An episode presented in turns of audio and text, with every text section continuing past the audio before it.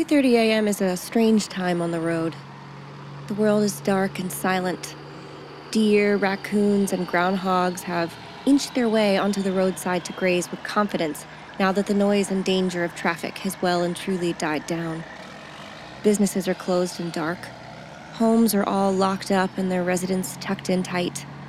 Most of the people I pass on the highway are either other truck drivers or have a story to tell. Why are you out right now? I want to ask them. Occasionally, I will peek into their car windows. Their faces are nearly never at ease. Nothing good happens at 3:30 a.m. It is a troublesome time. Almost no one is out at 3:30 a.m., and so the roads are pretty empty. It is a time of day that is trapped between night and morning, so it's hard to tell whether the folks you do occasionally pass are out very late or up very early. I think about them a lot as I coast down a vacant highway, and sometimes I can't help but wonder if this is what it's like to be a ghost. It is a suspicious time. Tonight is like this. Gliding down the road, my thoughts begin to wander until I notice something strange in the highway just before it goes under my wheels. My heart stops. Oh God. What have I done? A deer. It has to be a deer. Oh, how awful. I'll I'll call animal control. I won't let it suffer. It's going to be okay. There's blood all over the highway. In the distance, a car is idling against the guardrail, blood and glass surrounding it like glittering macabre confetti. This was no deer. I stop the truck. Something terrible has happened. There should be screaming. There should be people looking for help. A 911 call in progress. Something. Seeing a disaster float in the vacuum of silence is almost supernatural. It is a terrifying time. There must have been an accident. There is clothing stacked near the blood soaked bits of road. The body is in pieces. This is all wrong. How can there be no one? I get out of the truck and run, looking for others, survivors, injured parties, other casualties, anything. But they don't exist. I no longer have to wonder. This is what it's like to be a ghost. Floating above the tragedy in a glow of headlights, unable to hear the screams, unable to decode the madness, knowing something isn't right but not being able to describe it. I am a ghost on the highway, witnessing the impossible. It is an unexplainable time. I have to snap out of it. I stumble back to the truck and call 911. How do I tell them what I'm seeing? How do you describe wrong in tangible terms? I hear the click of an operator answering, and I know I have to try. I'm Holly, I'm Leslie. and We would be dead.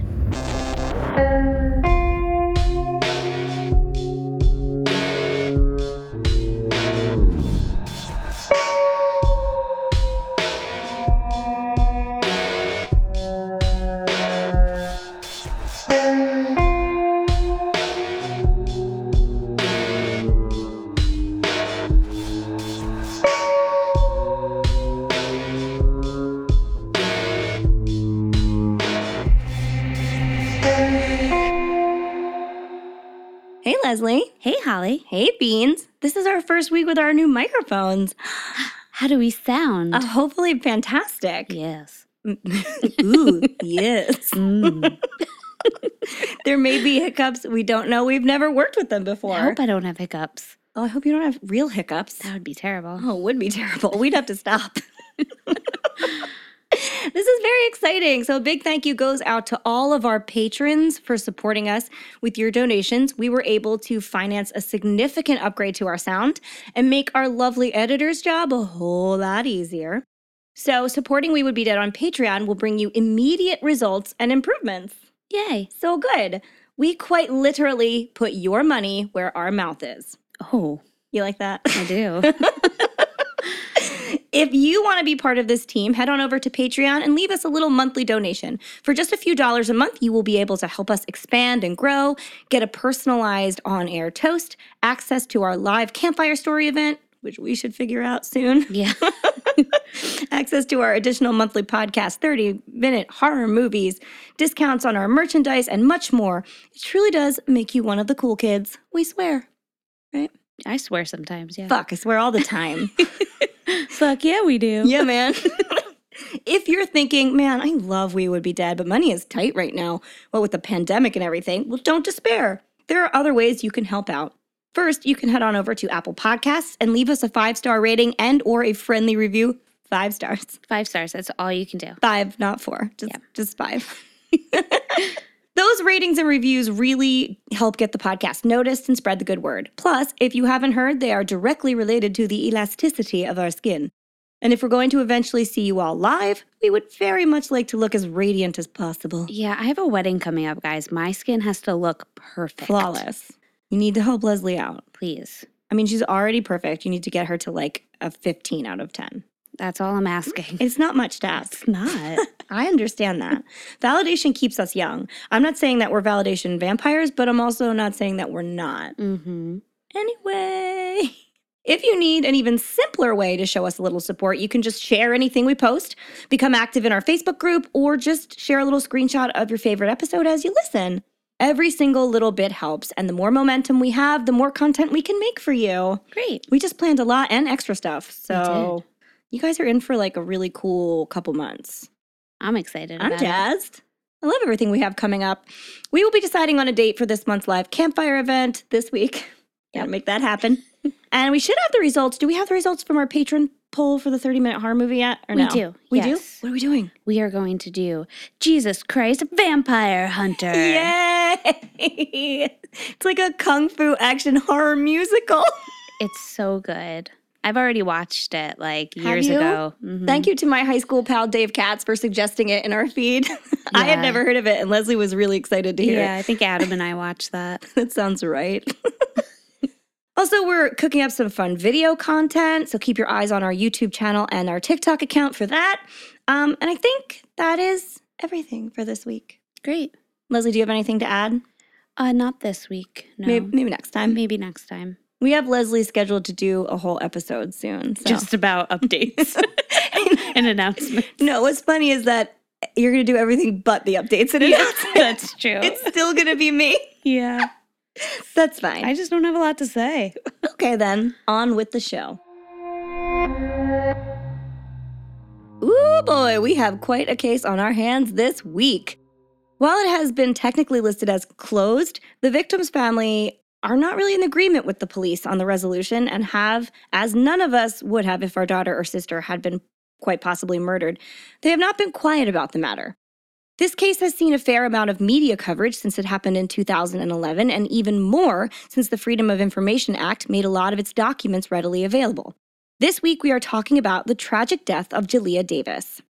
Now, before we begin, I'm going to briefly discuss my sources this week. First, anyone who is familiar with this case, and if you love true crime, you very well might be, you will undoubtedly be wondering if I have listened to the podcast series devoted entirely to it, Mile Marker 181. And yes, I have. I listened to it when it first came out before I had done any of my own research. For reasons I do not think are my place to discuss, Jalea's mother Kim has had a falling out with Emily Nestor, who created this podcast, and has since pulled any and all of her support from it. Kim has been very vocal about this. You can look into the matter more if you are so inclined. I just don't feel like it's our place to talk about it on air. Okay. I'm not here to disparage a fellow podcaster or a victim's grieving mother. So, here's what I'm going to do I'm not using mile marker 181 or its information as a source today. Officially, the Davis family would prefer you to get your information from the Facebook page Justice for Jalea, which is where I got nearly all of my information today. Kim is very active. She um, will respond to a lot of comments. She's posted everything she's gotten from the case, all the murder scene photos or whatever scene photos you want to decide in the end. But like, she is very open with all of her information. So, and all the documents, like every interview with the police, if you want to read more, there is more to read, and that's where you should get it. A great many of their, like I said, legal documents are posted there. Kim has also been on numerous media outlets, and I'll link the most informative ones I can find in our show notes. So you can hear her directly talk about it as much as you would like, and I recommend that you do so. That being said, Mile Marker 181 does contain a great many interviews with Kim and Jalea's sister Tavi, And I do find them worthwhile, especially in episodes where they describe what Jalea was like in life. When researching a case, if we don't try to get to know the parties involved a little bit, I feel like we're removing the humanity from the case. hmm And that's not what we've set out to do. Absolutely. I think Not. Yeah. we do the opposite. Yeah. So I understand that police officers and medical examiners have to divorce themselves from such things, but we're not them. And so we should always remember that we are talking about real people with families and lives who left a deep and unmendable gash in the world when they were taken from it. I always recommend you go off and explore cases we cover on your own, and armed with this knowledge, you can do that however you see fit. Like, cover all my bases? I think you did. okay. I feel good about it. We feel safe. We feel good proceeding. No trolls this week. Oh my God. We don't mm-hmm. talk about our altercations on air, but No. we had our first. we did it. Oh man, we've arrived. She's probably very upset about something. Totally fine. We're good. Yeah. You're an amazing genius who is a much better talker than I am. Well, you know, it's just nice. Just I like when people listen to our podcast. Just listen. Agree. Yeah, that's key. All right. So, on the very, very early morning of November 19th, 2011, three 911 calls came in from people on Interstate 77 near mile marker 181 in Williamstown, West Virginia. Three different citizens reported seeing a mangled body in the middle of the highway, and a silver car crashed into the guardrail a little bit farther down the road. According to reports, the body was in pieces and the car was idling with the dome light on. No other people had been discovered on the scene. And so we're going to do something that we haven't done before, and we're going to read you the full transcript of the 911 calls. They are as follows. The first call came in at 3:41 a.m. and this says it was on channel 3 if that makes a difference for anyone. So here we go. 911, what is your emergency? Yeah, I'm calling about a car that's broke down on 77 North. Okay, where at on I 77? On the 181 or so. The lights are on, it's up against the guardrails. Something's going on, but I couldn't see anybody. It's pretty cold out, so I don't know what's going on over there. Can you give me a vehicle description, like red car or a blue truck? Pardon me? Can you give me a vehicle description, like a red car, blue truck? All I know, it's a car. He had his lights on. He's right by the car. He's up against the guardrail, so there's something going on over there. But I couldn't see anybody standing around. So, you know, the car or the people, I couldn't see. But the lights are on in the car, so something's going on over there. Can I have your name, sir? Can I have your name? End of recording. Kind of cryptic. Okay, so the second phone call came in at 3:48 a.m. and it goes like this. Stay in the vehicle. I'm going to keep the doors locked. Just stay.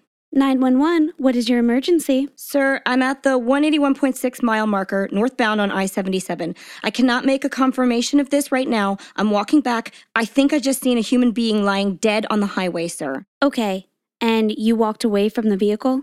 I'm getting out of my vehicle and I'm walking back where I seen the person. And you think you're at 181? 181 mile marker, sir. I haven't confirmed it yet. Okay, what's your name, sir? My name is blank. We drove by and, you know, it's dark and you can't see, but I'm just pretty sure it might have been a person. Gosh, I, I really don't want to walk back here. You know what I'm saying. I understand what you're saying. If you don't feel comfortable doing that, sir, you don't have to. Stay where you are, and I'll have somebody come up there. I'm getting closer to it. I'm hoping it's a deer, sir. I, I really am, but I'm pretty sure I saw what I saw. Oh, man. In fact, here's some other people. I, I don't know if you're getting more phone calls. Two other guys just stopped down here at the bottom of the hill. Oh, man. Okay, sir, do you know your cell phone number? Is it blank? I'm getting closer to it. Oh, man, I'm hoping it's a deer. I'm hoping. I can't. I got my boy.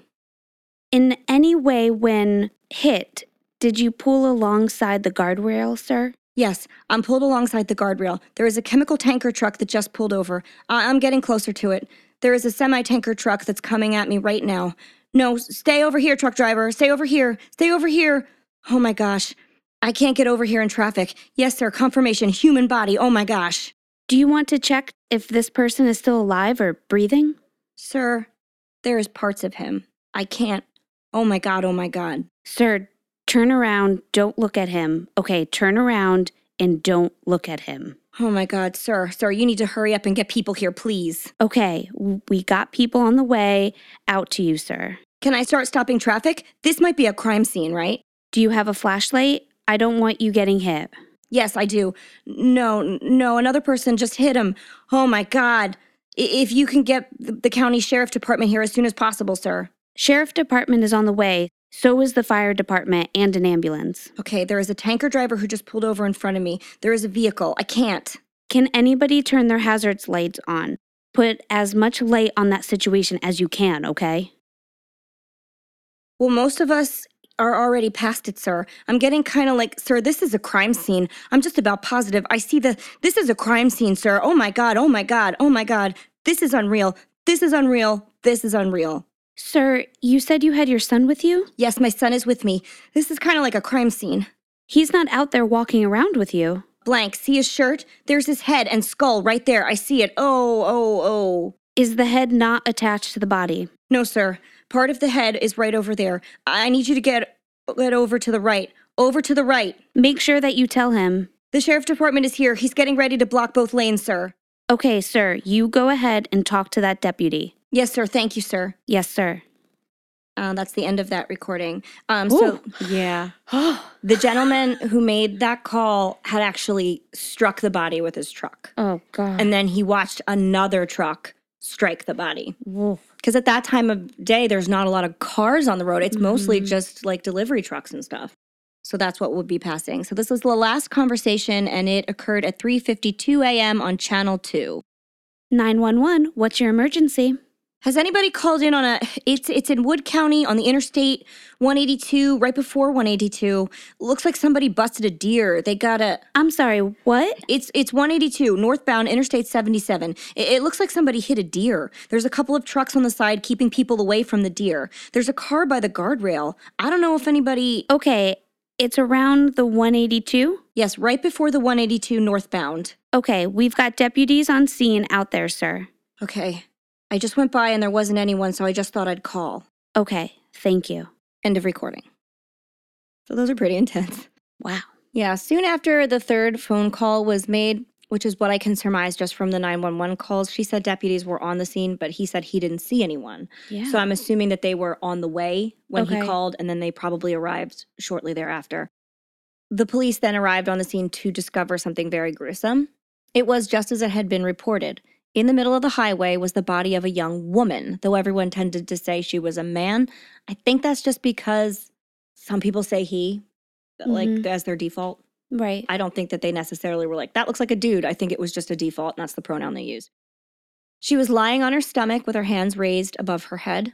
The woman was naked from the waist up, which, if she was facing down and shirtless, that also might have led people to believe she was a man because men take off their shirt, hmm and was mostly decapitated. I hate that phrasing, but it's the best way I can put it because her head was kind of cut in three quarters. It wasn't like severed at the neck, it was severed like at the jawline or something. Oh, Okay. So, yeah.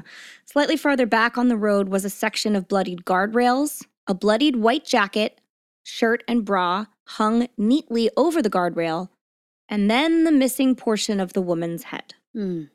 Three tenths of a mile up the road was a silver 2006 Kia Optima, which is a mid-sized sedan, and it was idling against the guardrail, like it had come to a stop, pushed up against the guardrail.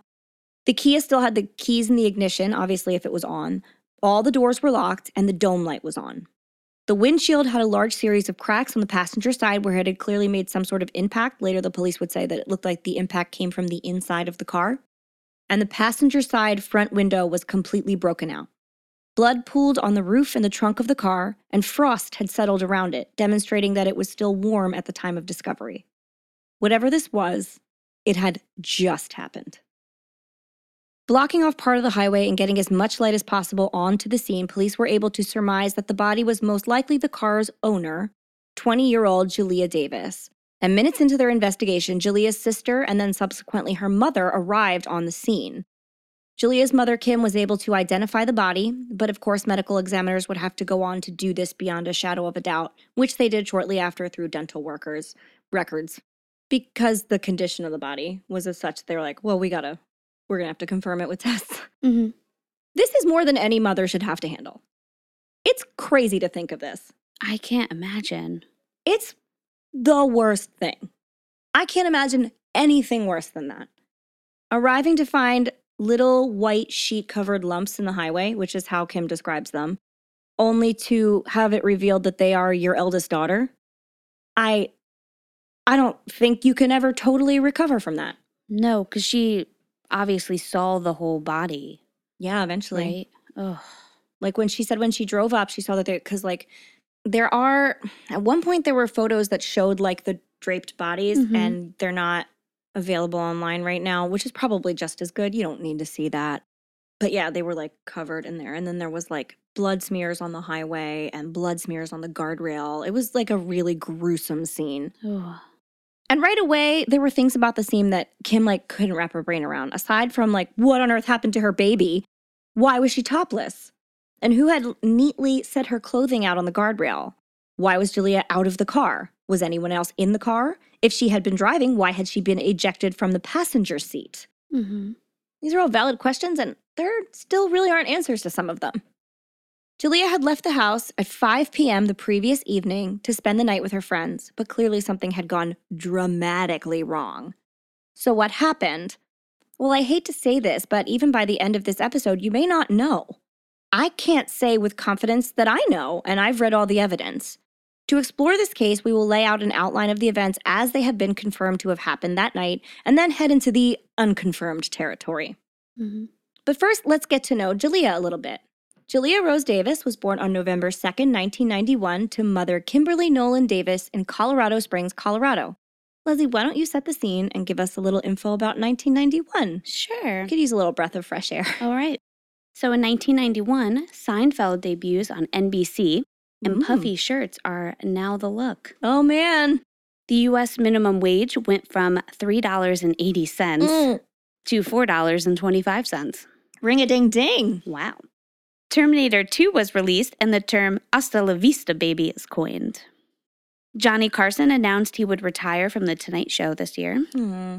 Dinosaurs premieres on ABC, and that was one of my favorite shows next I- to Fraggle Rock. Yeah. Oh, yeah. I liked them both too. Yeah. That annoying little baby. Oh. Do you remember the the weed episode? No. There's I'll send you the link to Please that. do. That's on YouTube. We'll put that somewhere in our socials. They were clearly all high on really? marijuana. Yeah. I love that. Kentucky Fried Chicken officially changed their name to KFC. Really? It's not Kentucky Fried Chicken? Well, it that. but they changed it to KFC. Like now it's just KF. I didn't realize Yeah. that. Mhm. You learn something new every day. Yep. Pogs were the top selling holiday gift of 1991. Hogs. I never realized what the point of them were, but the boys in my grade were like pretty Oh heavy into them. Yeah, I loved them. I had I had some heavy, like oh, what was it called? Slammer the, guys. The slammers. Yeah, to- I don't know. I had some nice ones. Ooh. When we would vacation to Cape May, Mm, I would always win the Pogs at the arcade. That was like a big thing. nice. Adam and I would get so excited. Super Nintendo came out. Whitney Houston sings her forever famous Star Spangled Banner at the Tampa Stadium for Super Bowl 25. Oh man. Mullets were considered sexy at this point. Yeah, mullet. and uh, Full House aired their 100th episode this year. A very important milestone for you. It was the one with Uncle Jesse and Aunt Becky's twins when they were born. Oh man. Yeah. Um so and I used to tell time by Full House episodes. That's how obsessed I was. Oh no. So if we were say since I brought up Cape May, if we were traveling to Cape May, it Mhm. was I'd be like how much longer and they would say I used to call the show Michelle, the Michelle show. and so they say it's 3 it before Michelle's left. So I would know that it was 2 hours. Oh, we did that with like SpongeBob's with the kids. Yeah. But I used to get job. so mad. I'd be like, it would go faster if I could watch Michelle. Oh man. you loved your I Michelle. know. And then lastly, I have a little game for us. Oh, okay. So I picked out some of the top songs of 1991, Oh man. and I'm going to sing them for you. Oh, and you're Leslie going to loves tell to me if you sing. know Okay. either the song name or who sang it. What if I don't know any of them? I think you'll know. Okay. But it's okay. Don't tell me it's not worth trying for. I like your who's a Bryan you Adams? can't tell me. Yeah, that's it. Everything I do, Was that in like a Robin Hood? do it for you. You got intense. Wasn't that in like the Robin Hood movie with Alan Rickman? It might have been, yeah. Oh, Okay. yeah, that was a good one. Mm. Next one. Okay. Baby, baby, I'm taken with the notion to love you with the sweetest of devotion. I know that song, but I can't tell you who sang it or the title. I don't think. It's called Baby Baby Oh, that that tracks. by Amy Grant. Oh, Yeah. yeah. I don't know much Amy Grant Yeah, that's when she's like a Christian girl, but she like went Yes. mainstream. because she has the Christmas album and it's very Jesus-y. Oh yeah, Okay. but then she went mainstream and was like the devil to oh shit. like All right, Amy Yeah. Grant. Catholics love her though. Mm. All right, next. hmm You're doing good. I only have two more. I love All it. right. Keep going. Saying I love you is not the words I want to hear from you. I can't do it. Damn it. Which half of that harmony were you? I don't know. I was all of it. That's more than words by are they extreme? Yeah. That's what they're called. All right. Good job. Every single dude my age that had an acoustic guitar would pull that Of out and be like, ladies love this shit. That and then be like, anyway, here's Wonderwall. All right. What if you sang Wonderwall next? No, that wasn't this year. I would be so happy. Ready? Last one. Yep. Okay. Yo, it's about that time to bring forth the rhythm and the rhyme. Oh no. I'm Um, a gonna get mine, so get yours. I wanna see sweat coming out your pores. is that the C+C Music Factory song? What song is oh that? no, uh, no, it's um Marky Mark. Oh, it's Marky Mark. That's Yeah. right. And the Funky Bunch. Yeah. Good vibrations. Good vibrations. Yeah. Oh man, remember when he was Marky Mark and not Yeah. serious actor Mark I Wahlberg? know. Yeah. he was just like hot boy in jeans. yeah. so that was my game. Good job. You That was won. a great game. Cheers. I had my clinker ready, but you surprised me. I thought this one was gonna get heavy, so I wanted to play a game. No, I'm glad you did. Also, parachute pants were in everyone's wardrobe, I or you were not cool. I had like three pairs of parachute pants. I'm ashamed to say, well, there you go. or not ashamed. No, That was it. like uh, I was cool. own it. Yeah, it was the '90s. I did not have a mullet, That's good. so I think you were too young for that. I mean, I could have had like a baby mullet or like a kid mullet. Yeah. But my mom, I did have very teased bangs, Hmm. like that brick of just like teased Yeah. hair in the front of your head. I did have that. Nice. You'll never see pictures of this. Wearing like listeners. blossom clothes. I had a blossom hat, Nice. a pink one. I think I did too. I didn't have that, but I dressed. It was similar. like the flipped up one and it had a Yeah. big flower. yeah. I so good. was cool. All right. Well, that was a fun little diversion. And that was uh, the, the world that Jalea was born into. And then 18 months later, Jalea was joined in this world by her sister Tabiana, who goes by the shortened version Tabi. They have such a pretty and unique names. I know they did. I've never heard either name before, but I, I think they're both really pretty. Go mom. Way to way to have good creative names. There is absolutely zero information on her father. And maybe that's purposeful. He isn't even mentioned in her obituary. Hmm. Yeah. I respect that. There are so many wife unnamed or mother unnames. We're always taken by surprise when it's the father. I'm sure they have their reasons. So I imagine in like wishing to be closer to her parents, there's no confirmation on this, it's just my guess. Kim moved her two beautiful girls back to the very small town of Marietta, Ohio. It's not Marietta, Georgia, which I reason- originally assumed. And then the distance between there and the West Virginia place where we go is nine hours. And I knew I was wrong. Very wrong. no, it's Marietta, Ohio. The town contains 14,515 people as of, I think, the 2010 census. 96% of those people are white. That's a huge percentage. yeah. So it's the kind of town where everyone knows everyone else and their sister and their cousin and their ex boyfriend's dog trainer and all their business. And it should be noted that Jalea was not white. Why is this noteworthy? Well, there are some who question if her death was partially a hate crime. And recent events in the United States have shed some light on the prevalence of these crimes. So when you're in a super crazy white town and a black girl dies under mysterious circumstances, I think one might be foolish to not question motives. hmm Whether that is true or not, I think that information deserves to live out in the world. Right. Jalea graduated from Marietta High School in 2009 and by 2011 had secured a job at the Hollister store in the local mall, which I think means she was probably really cool. I would think so too. That's like an. Abercrombie and Fitch type thing, right? Yeah, I mean, I worked in the mall, so and I was so Very cool. Yeah, But Hollister was like one of those cool pretty girl places, right? you could only be pretty and in perfect shape. Right? That's what I thought. Yeah, This after my time a little bit, like I, I was probably a little older, but I pay attention. And I believe it's one of those stores with young and beautiful employees. yes. So Friday, November 18th, 2011 started out in a pretty normal way. Julia told her mother and sister that she would be going to a party with a group of friends that night and spending the night at her friend Kristen Bechtold's house. Kristen was a relatively new friend, according to Investigation Discovery's exploration of this case, and I'll provide the link to the show it was on so everybody can watch it. And that's something that I, under normal circumstances, would not use as a source Hmm. because I love Investigation Discovery so much. I watch it all the time. But it's TV channel. It's it's shows for entertainment purposes. It's not news. And so it's going to be pretty heavily dramatized most of the time. Mhm. So I don't like to use something that's a huge dramatization as my news source. However, this is an exception because Kim Davis has asked that people watch it. She has it on their Facebook page and she's like when and whenever it re-airs, she makes sure to notify people and she says what she wants you to watch it. So, for our sources, we're going to move forward with this information as accurate. Okay. Apparently, Julia and Kristen had only been close for a few months. Julia left the house that night around 5 p.m. and drove to Kristen Bechtold's house. While she was there, the girls got ready for the night together, which we've talked about before. And like sometimes that's the most fun part of the night, It's yeah. right? That's the whole point of going out is the exactly. pregame. Yep. we are with your girlfriends. You're putting on your face. You're like asking them which outfit to wear. You're listening to music, probably. It's like your own Mhm. little party. And yes, we would usually pregame. yep. I mean, if any of you are like not as youthful and cool as Leslie and are and I are, I can't even talk.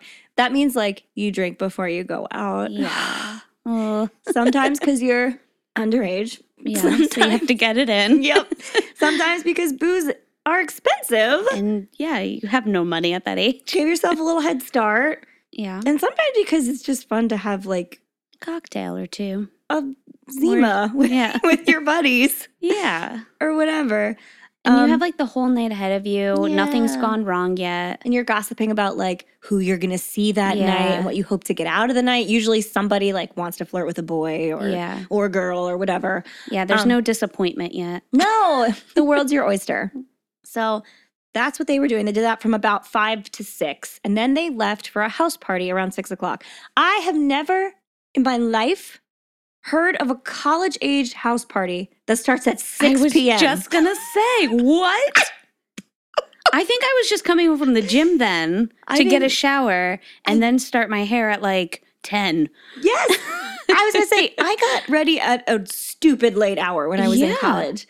I would like, I would take a nap. yeah, At six yes. o'clock was nap time. Take a nap. oh, probably eat. Go take a nap. You have to eat something.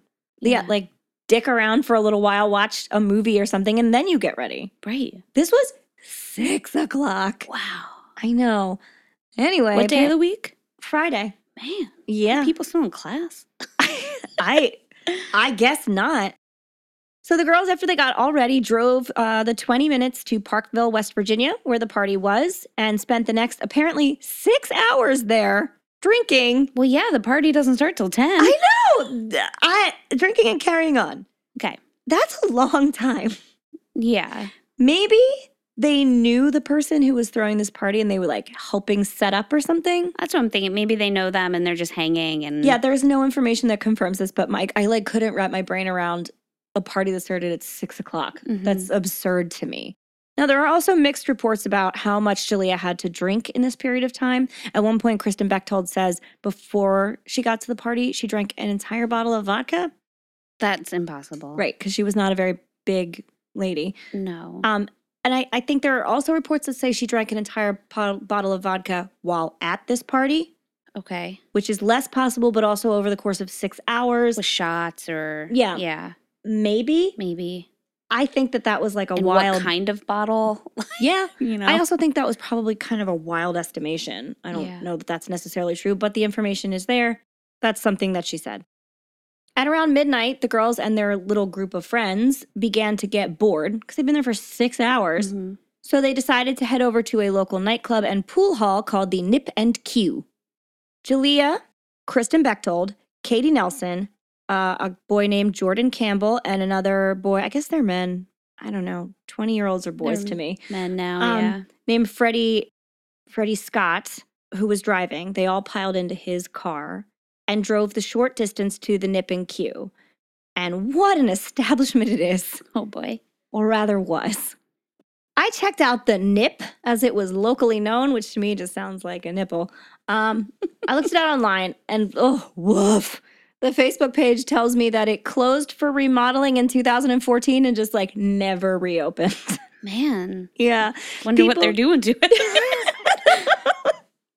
I suspect that it didn't not have anything to do with the fact that it would seem that they served underage people on a pretty regular basis. Mm. And as it would later be confirmed that Jalea and her 20 year old friends went there a lot. Most of the posts on Facebook from 2011, when this occurred, were about pool tournaments and the fact that every Friday, which this was a Friday, was ladies' night. Ooh, Oh. ooh. And then also on Fridays, there were twerk contests. Oh. Oh, that was a thing then? Yeah, we were at a very classy place. Wow.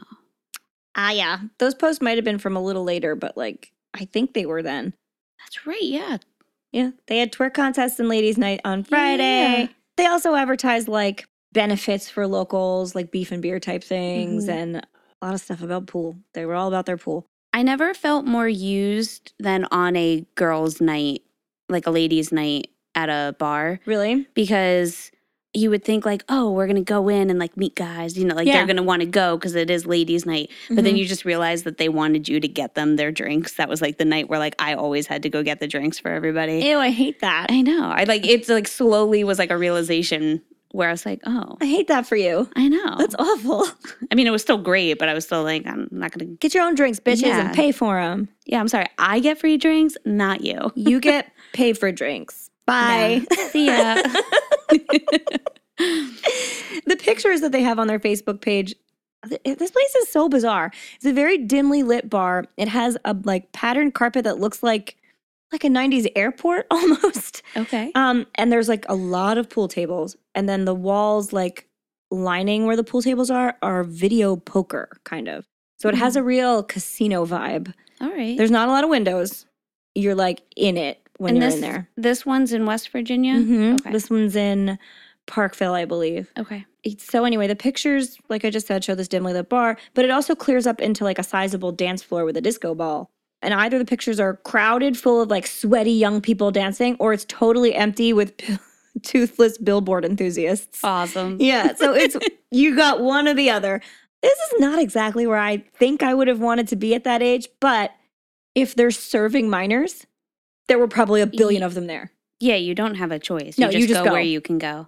Yeah, exactly. And that and that was that. And not minors. Those guys deserve a drink. It's dark and dirty down there. I will make that joke every time I can. I know I've done it before. I don't care. I mean oh. underage young folks. The Nip was also a pretty rough joint from what I've read. It seems to have been host to weekly bar fights that would spill out into the parking lot. Nice. Yeah, and a lot of times it was girls. Okay. It was mostly girls. One of the girls that went on to be interviewed about Julia um, spoke about how she had gotten in a fight outside the nip with another girl, and the girl hit her in the head with a bottle. What? It was like intense. wow. Yeah. And they asked her, like, was Julia ever in these fights? She's like, well, she was there, but she never like engaged in fisticuffs. Okay. So, yeah, then that wasn't uncommon. So on this particular night, Julia's group stayed at the Nip until reportedly between 2:30 and 3 a.m., which would have been just about closing time. I believe it closed at 3:30, which is a very strange time for a bar to close. Hmm. Everything is strange. Yeah. like Wildwood is 4 sometimes in the summer down here, but most places are 2.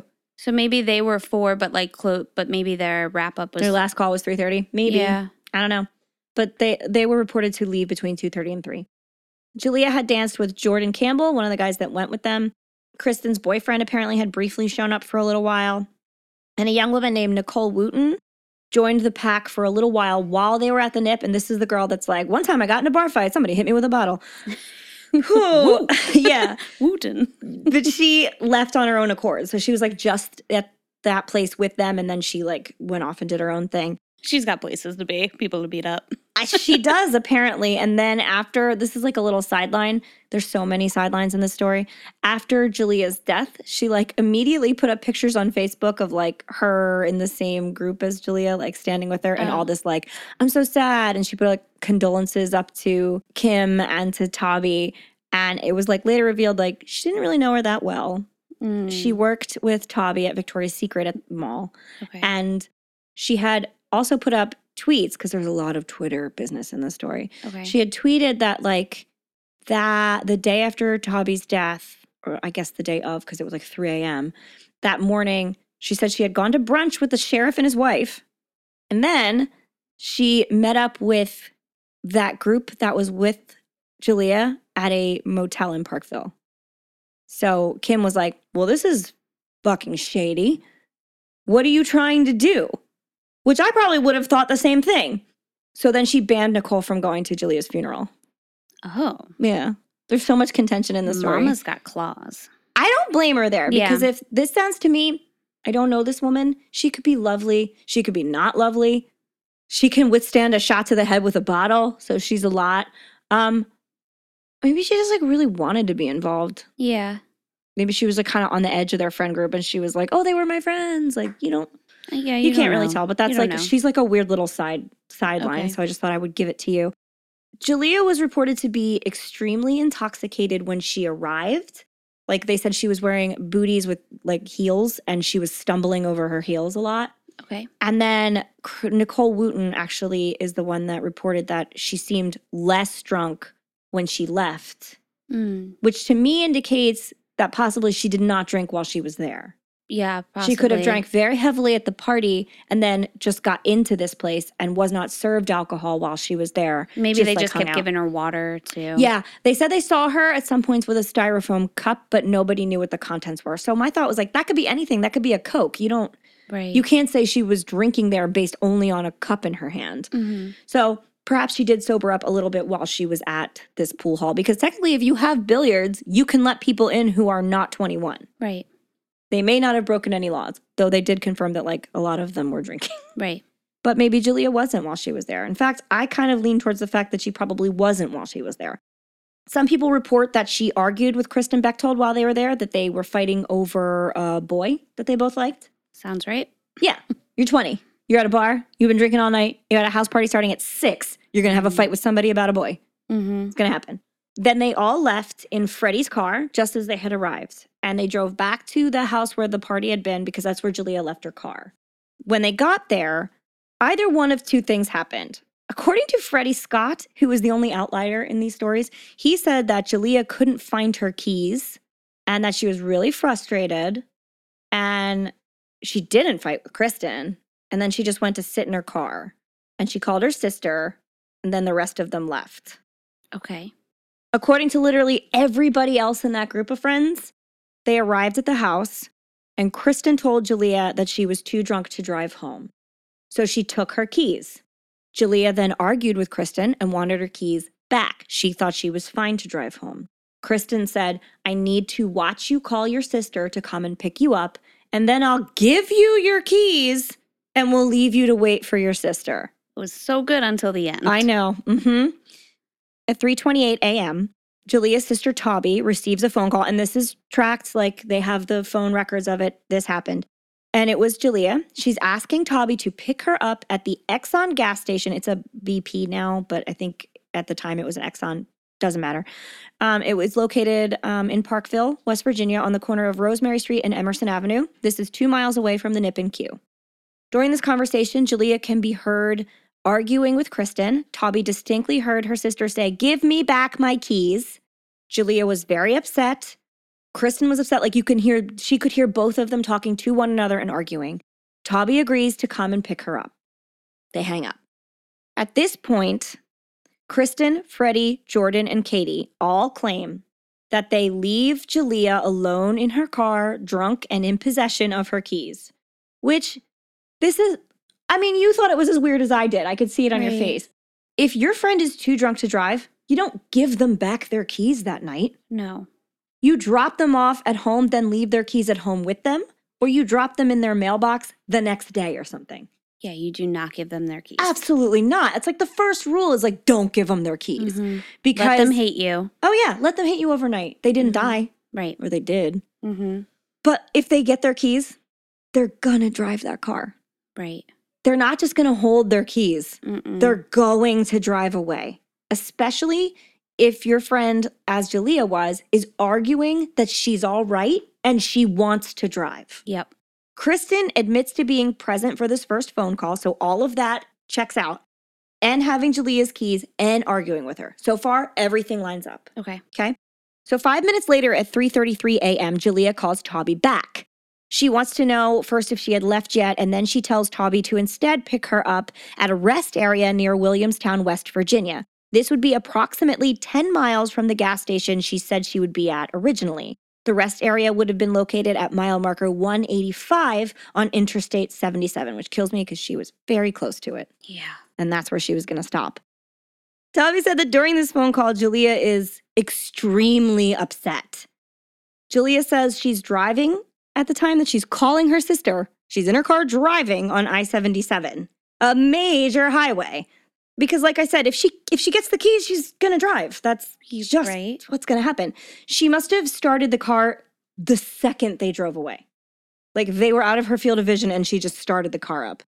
Because it's only five minutes later Angelia is on the interstate. So she she got there quick. Toby says that Julia is super angry and she says she's very angry at Kristen.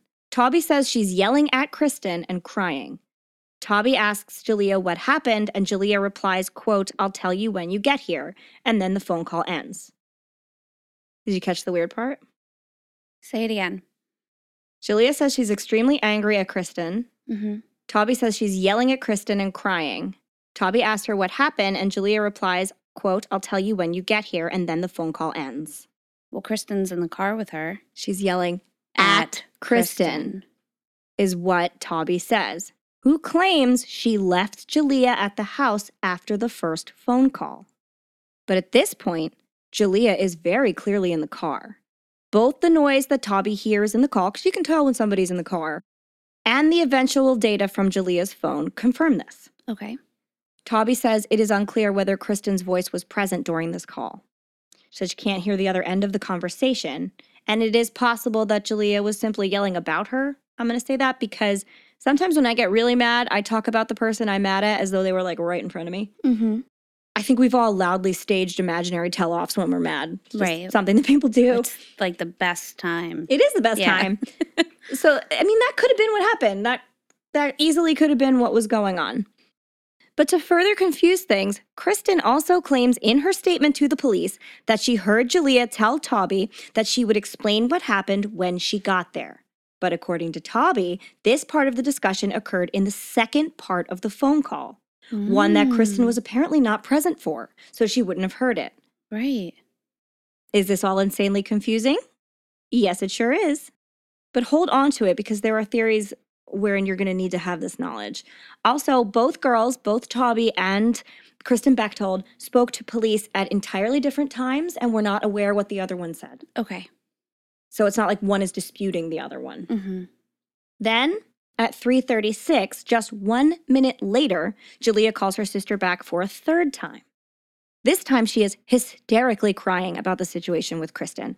Toby confirms that she is leaving to pick up Julia at the rest area. And if my sources are correct, this would have been like a 15 to 20 minute drive maybe. But it is also after 3 a.m. And I imagine if her sister was at home or, you know, just like doing 3 a.m. stuff, she was probably either sleeping or not ready to leave the house. Mm-hmm. You have to get dressed and get your life together first. She does show up at the scene when she, like in a little while, with a friend. Okay. So there's a chance that she was sleeping at somebody else's house or had a guest and was awake because of that. Or maybe she was out partying too. We or don't maybe really she know. just picked up her friend to go get her sister. at at 3:30 a.m. Yeah. Maybe. I guess. I don't know. Anyway, that's what happens. She doesn't really say what's leading up to it. These phone calls are really fast and furious, however, and I'm sure that Toby did like all of her getting ready after the last phone call because they Mhm. fired off so rapidly she couldn't have done anything in between. So this brings us back to our very first 911 call at 3:41 a.m., a mere 5 minutes after Toby and Jalea hang up the phone for the last time. And at that point, Jalea was already lying dead in the road. So the accident must have occurred minutes after that last phone Wow. call. Yeah. So we're talking about a distance from 336 to 341. Okay. So at 3:48 a.m., the truck driver and his son who make the second phone call come upon Julia and stop. So they actually hit her body. And this man is like clearly you can hear by the phone call he is horrified. Yeah. I feel so bad for this man. Can you Mhm. imagine like you wouldn't see her cuz he's in like a semi, like a big old truck Yeah. and he's high above the road Mhm. and he says so many times and so does the one of the other callers that they think it's a deer Right. you don't ever assume like well that's a human laying in the road he approached the body with flashlights he later says Yeah. to confirm like what it Mm. is and so he saw the whole gruesome scene laid out Oh, and then remember there were also like other people standing there there were other onlookers at that that's point right. in time Yeah. so the truck driver like he said blocked traffic with his truck like he moved the truck in order to pre- preserve Julia's body so like nobody else would hit her and then he like kind of tried to direct the flow of traffic away from that area so Smart. yeah. Oh, this guy is deserves like a medal. He's Yeah. great and probably super traumatized. I would assume. Yeah. Yeah. And and like another thing is the the very first call, the guy kept saying he's against the guardrail. He he he. Yet again, I think some people default to he. Okay. Yeah. Also, like we then don't know what part of that he caught because if the person was against the guardrail, or I present another option. When you're talking about someone driving in a car, Mhm. and you're talking about that car, you usually put a pronoun on it. You'd be like, he cut me off. You don't Oh, say, that yeah. car cut me off. You immediately make them a person. That's true. Yeah. So he could have been said, he's against the guardrail and just been referring to the car pressed up against the guardrail. Yeah. Just like you would say, he rear ended me. He ran that red light. That's true. It's the same kind of thing. So we truly don't know because that guy never came back, didn't give his name, and hung up. so we don't know what he was doing. Sir, what's your name? I Click. remember that line. I gotta go. yeah. So so yeah, those are the the two 911 calls. As of the last 911 call, as we addressed at 352, police had not yet arrived on the scene, but like I said, connecting dots on my own, I believe that they were on their way at the time. Right. Okay. Shortly after this call, they would have then arrived on the scene. So now on to the investigation. The police arrived on the scene and immediately began to block things off, even more like they let the trucker guy go, that poor thing Oh. and they set up their own blockades. And like almost immediately after that was done, like the blockages were put up, Toby pulls up to the interstate and sees police lights. And she says, and the roadblocks, and she says in interviews, and it's very heartbreaking that she saw this and she just knew it was her sister. Of She's like, that's that's my sister. I know it. The police then inform her that a young woman has died on the road. Are they supposed to do that? I don't know. Right? I hmm. Usually I thought cops keep their stuff like pretty quiet and use code words and stuff. Like Yeah. Toby was like, "What happened?" And the cops were like, "Well, we found a dead girl." That to me seems like audacious. I don't A know little, that you'd yeah. be doing that. But that's what happened. Toby then parked her car on the shoulder of the road and called her mother. She told her to come quickly and that something was wrong. And then Toby called Kristen Bechtold. And Kristen answered, which is surprising. It's very late. Mhm. Toby asked her what the hell happened to her sister, and she's very pointed. She's angry, of course. Like she's like pretty sure her sister is this dead body in the road. Right. She wants to know what Kristen has done to her. She said she knows that they had a fight and that Toby was driving and that she had been drinking and she was yelling at Kristen and crying and now she was probably dead. Kristen said she didn't know what had happened to Jalea. She said that after she called Toby the first time, she left Jalea in her car and Freddie Scott took her home. The two had fought because Kristen didn't want Jalea to drive drunk, but then parted ways. Right. Then they hang up. Kim, Julia's mother, immediately drives to the scene and she brings her father, Roger, with her. When she pulls up, she sees, like I mentioned earlier, two sheet covered lumps in the road. She approaches the officers and said that she suspected that this had something to do with her daughter, Julia Davis, and the police confirmed that they thought the same thing and had Kim identify the body, Mm, which means she had to see what was happening. of course. I don't, again, I don't know how you recover from that. And at this point, it still isn't even light yet. It's like four o'clock in the morning and very cold. Right. The police explained that a truck driver had found Jalea, and the scene is exactly as it had been when uh, the truck driver found it. Like he did the best thing that he could do to preserve exactly what it was. As we mentioned, this guy deserves gold stars and, and hero medals. Kim identifies Jalea's body and her car and her belongings that are in the car because Okay. her purse and her like just stuff and water bottles and things were in there. Um, and oddly, that stuff is undisturbed. It's still sitting in a pile on the back seat. Yeah, I remember reading that because that was like the weird thing. Mm-hmm. Because you would think if you went into a crash, things would be flying. Yeah. If she was ejected through the passenger seat, it was like hard enough of a crash that she was ejected. Why wouldn't the things in the back seat move at all? Right. There's a lot of weird, curious things like this. And and Kim sees the car with the blood stains um, because there was blood pooled on the trunk and on the roof of the car, and there was like brain matter on the car and stuff too. It was pretty intense. And it, it just didn't feel right to her. And at this point, the police agree with Kim and they deem Julia's death a suspected homicide. And then they clear the family out of there. After they've done what they needed to do with the family, they say, okay, you can go. But after this, Julia's grandfather, Roger, comes back to take his own pictures of the scene. He states that um, in the in the uh, investigation discovery show on this, he says like, "I'm a hunter and I know how to look for clues." I was like, "Roger, Ooh. you're intense." Roger. I know. I like Roger.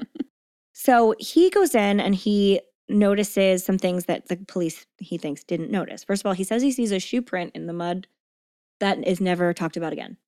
Hmm. I don't know what happened there. Okay. But he also says he sees what appears to be acceleration marks Mhm. next to where uh like the body was found. So where the car went from initial crash like down to where it coasted, it doesn't appear that it just idled down there. There are like there's tire left on the highway, Okay. which could only be produced by accelerating the car. Yeah. So he takes pictures of all of that, which again, go Roger. And the blood smears in the highway that are going into the passing lanes, uh, the marks the sheriffs had made on the asphalt with spray paint to be the location of her head and her body. He takes pictures of the clothing on the guardrail, which I don't know why they left there, but apparently they did, and what appeared to be the acceleration marks. So he has all of this documented. Initially, police suspect that Jalea had gotten out of the car and then someone else hit her with the car and sandwiched her in between the bumper of the car and the guardrail. So she'd be up against the guardrail and the car would like T shape smack her into the guardrail. After collecting evidence, taking a full statement from Tobby, and sending the body off to the medical examiner, police then went looking for people who were with Jalea last. Of course, they first went to the home of Kristen Bechtold. Mm-hmm. Now, detectives noted that there were two cars in the Bechtold driveway. One was covered in frost, and one was not. Remember, I said it was very cold. Right. Now, from this, one could surmise that one car had been recently driving and the other had stayed parked. Mm-hmm. Detectives uh, or officers, I'm not sure who went to her house first, knocked on her door several times but got no answer. Now, this is first thing in the morning.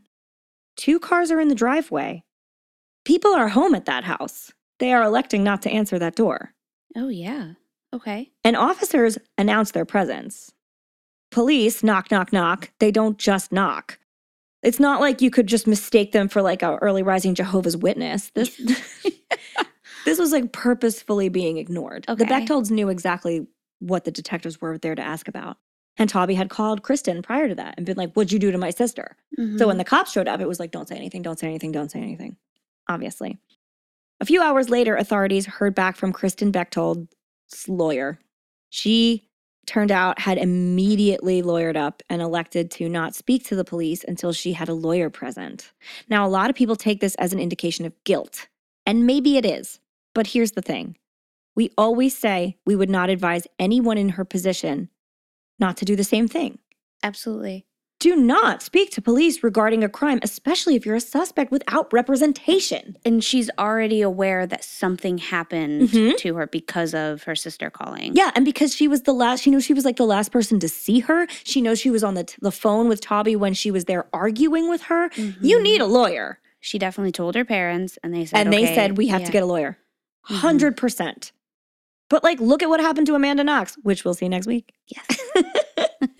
We both have very strong feelings about her. She didn't kill anybody, but the police sure did want her to be guilty. Mhm. And because she didn't have representation at first, they could really guide her into just about anything. Absolutely, yeah.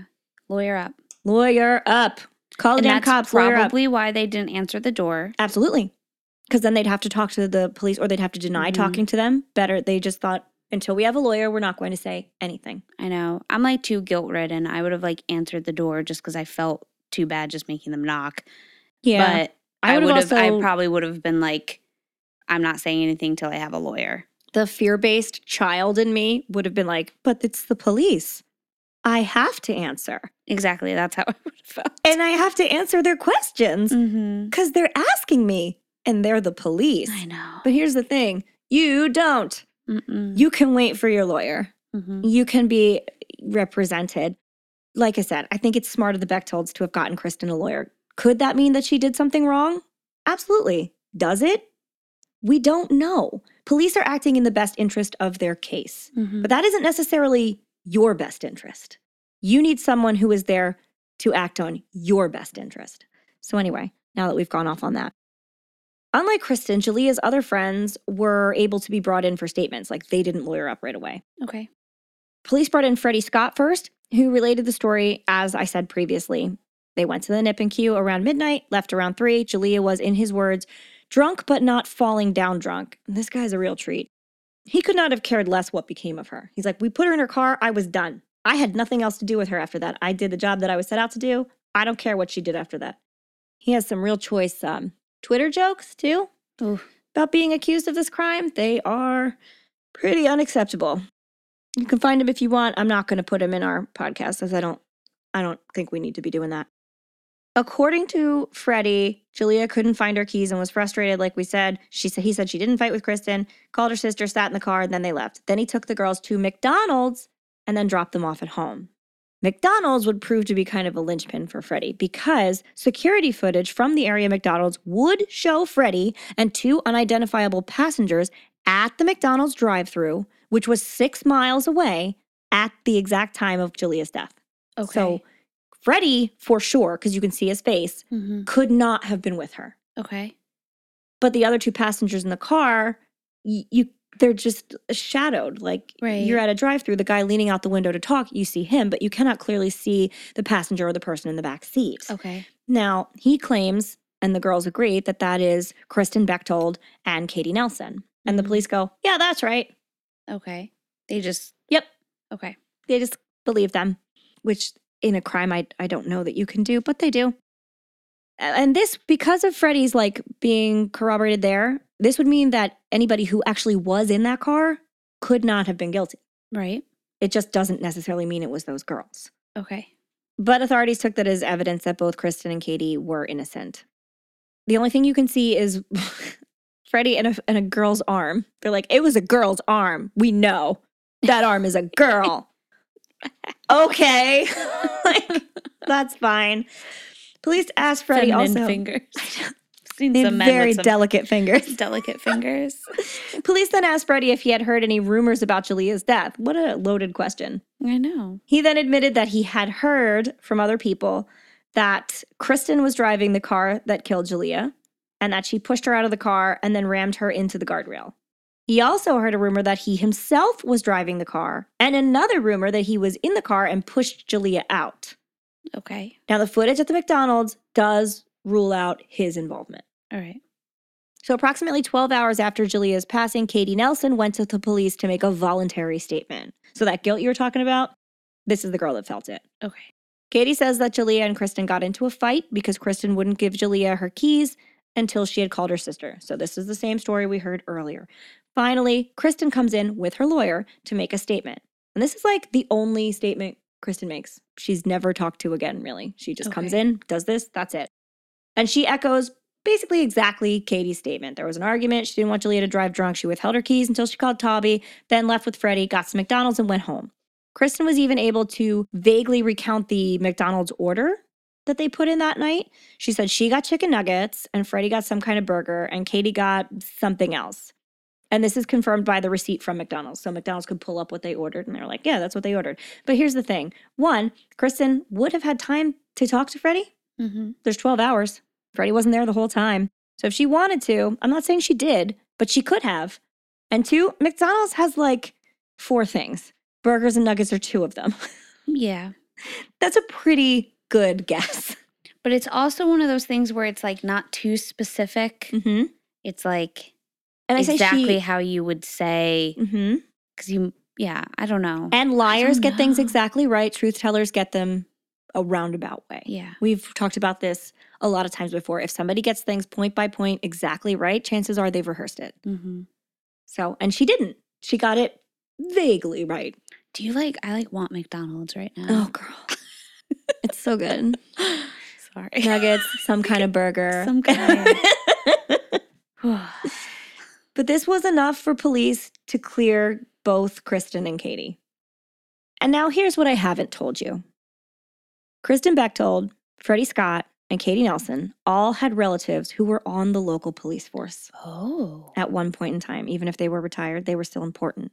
Kristen's grandfather was the former sheriff. Why? Mm hmm Would it have been incredibly easy for the police to sweep this one under the rug?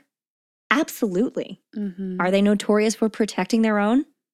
Also, absolutely. Did they have reason to do so? Three's a charm. right. Wow. In- yeah, I'm not saying they did this, mm-hmm. but I'm not saying they didn't. Or they could have at least like prepared her Yeah, for any other questioning. Mhm. Like, this is what we have. for sure. Oh, geez. That's why her family was so savvy with the law. Yeah. In the months that followed, the lab work and evidence reports began to roll in. Obviously, Julia, uh, her autopsy report confirms that she died of traumatic head injuries. She had have a head, obviously, that's what happened. And had a blood alcohol level of 0.19. Yeah. Yikes. The legal limit is 0.08. Mm-hmm. 0.19 is high, you guys. If she was in fact driving, she was not safe. Mm-hmm. At this point, and she says she's driving. At this point, your blood alcohol level is is high, and you'll be affected by blurred vision, loss of coordination and balance, and potentially dysphoria, anxiety, or restlessness. 0.16 to 0.19, the term sloppy drunk applies. Dysphoria will become stronger and nausea may occur. So this is like almost the puke point. You're not doing well when you're Mhm. at 0.19. It seems to be around this point that the cops shift their thinking from suspected homicide to a drunk driving accident. Mm-hmm. And we've talked a little bit about alcohol and younger people in the past and their tendency to drink to the point of oblivion and not Mhm. consider themselves. So I know you prepared a little bit on alcohol use in youths and stuff in 2011, yes? I mostly did the stats for 2011. Perfect. So let's let's hear. Was this like a common thing? Was she yeah, in a trend? absolutely. At this point in 2011, and even today, we have had a 50% reduction in drunk driving deaths. Oh, well, that's good. Since the formation of MADD, which is Mothers Against Drunk Driving, in 1980. Okay. Ooh, that's early. Wow. Yeah. Well, they that. started it then, and uh, and slow. Their main thing was that they wanted people to be tested more um, Okay. when they got pulled over on the road, things like that. So the more testing, the more stats they get, and the more knowledge we get. And then obviously they did want to make it illegal, Yeah. um, so it wasn't illegal at that point, Oh but God. it is in 2011. Drunk driving still claims more lives than nearly any other non medical cause of death in America. Mm. Um, and then you talked a little bit about the um, blood alcohol level being 0.08 as the considered illegal Yeah. level there.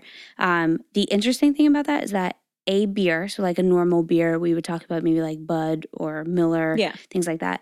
One beer brings you up to about 0.02. So every beer is 0.02. So it'll take you about three to four beers to get to that 0.08 Mm-hmm. level. And then, um, so where she was at at 0.19 is pretty high and it keeps going. So it's, it's every two hours, your body needs to metabolize that one beer out. Mhm. So if you just keep adding to it, that that's a lot. Like That's you can I build think- it up a lot, especially if you're drinking hard. That's just a regular beer. So Yeah. if you're drinking, she, they said vodka.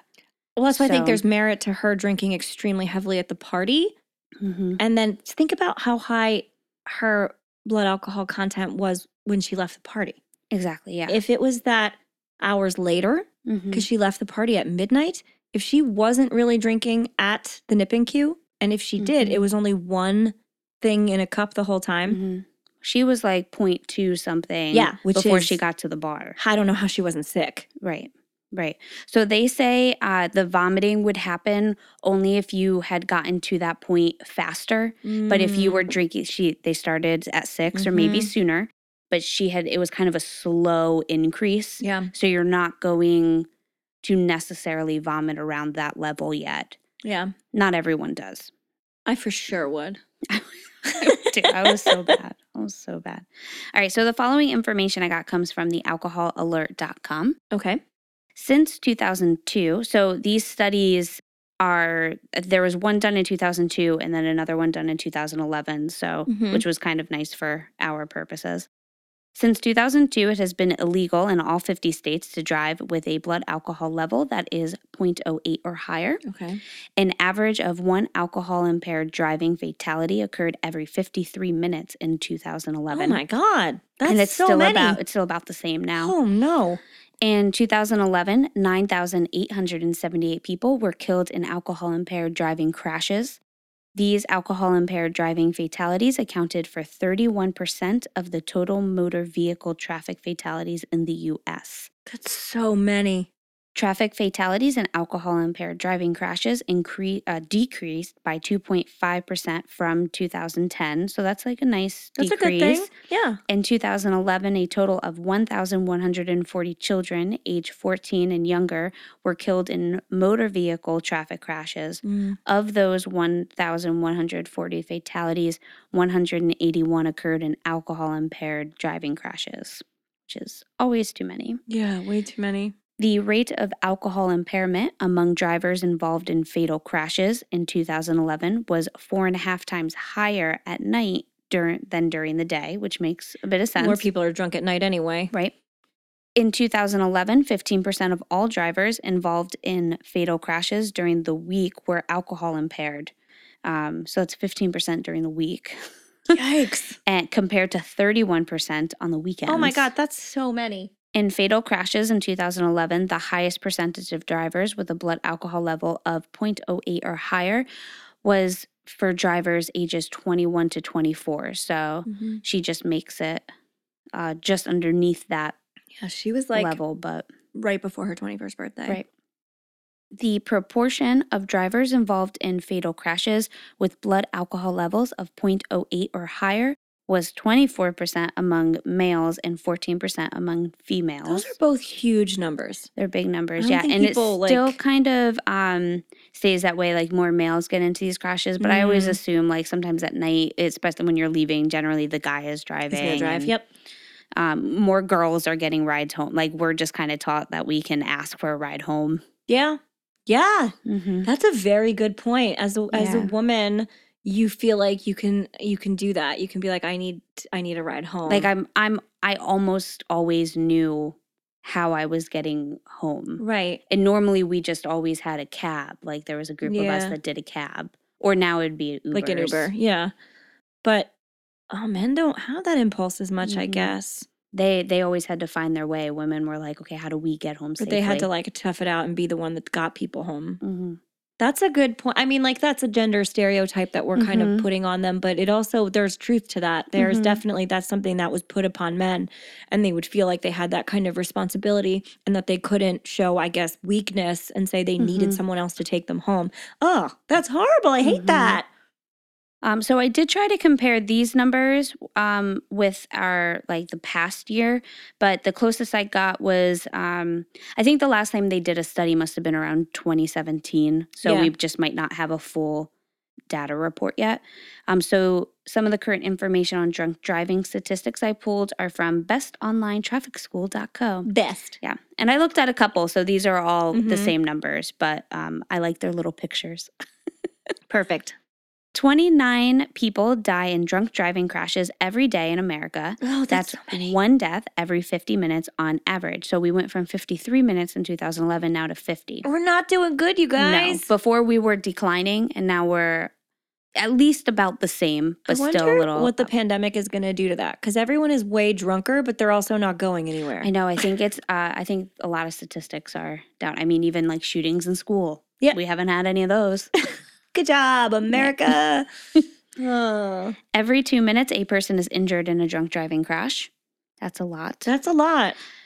Twenty-eight percent of all traffic deaths involve involve an alcohol impaired driver. Two out of three people will be involved in a drunk driving crash in their lifetime. 10,874 people, children and adults included, died in drunk driving accidents in 2017, which is a higher number than in 2011. Yeah. 20.7% of all drunk driving is committed by adults between the ages of 26 and 29. So some that number went up a little higher in age, just barely, but Mm. still there. The average drunk driver has driven drunk 80 times before being arrested. 80? Yeah, That's too many. I know. Well, imagine you just keep doing it till you get caught. It takes 80 times to get Mhm. caught. That's a lot of times.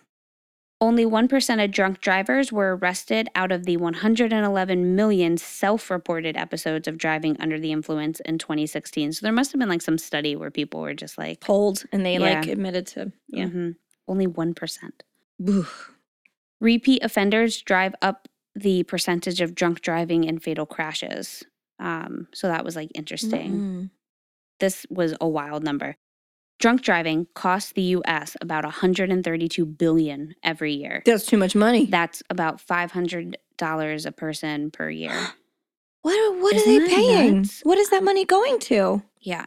So, and then the last bit I had, I just wanted to debunk Okay, go. some s- like drunk myths, like Okay. sobering up kind of myths. Tell us. Drinking coffee, exercise, and cold showers will sober you up. False. yeah. coffee and cold showers or like a splash of cold water on your face may make you feel more alert at times, but you are still inebriated and not sobering up any faster. Don't drive. If you eat before you drink, the food will soak up the alcohol to keep you from getting drunk or hungover.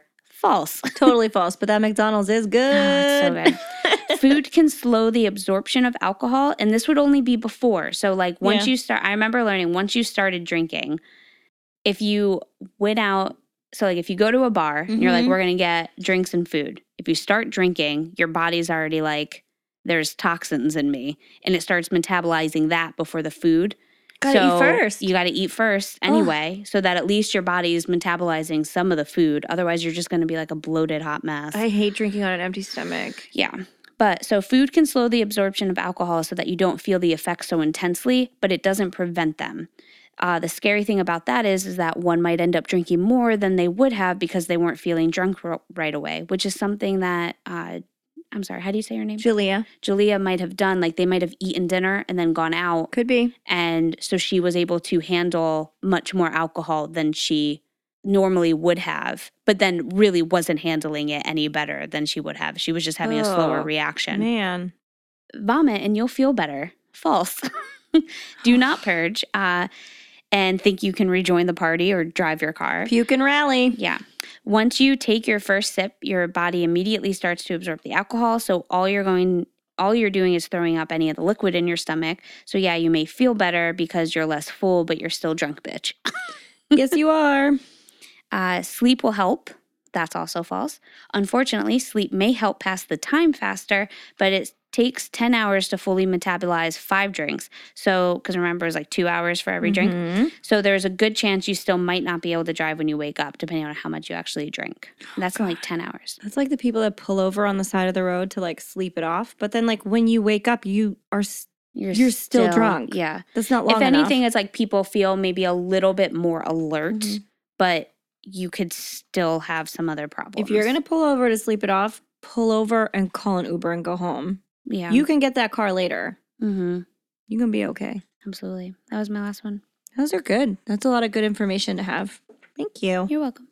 So, as we mentioned, the discovery of Julia's blood alcohol level, which was quite high, kind of tipped the police investigation towards drunk driving incident and a little away from possible homicide because if you look at her original autopsy report like when because the, the autopsy happened like right away they had the body it says the cause is possible homicide slash suspicious death.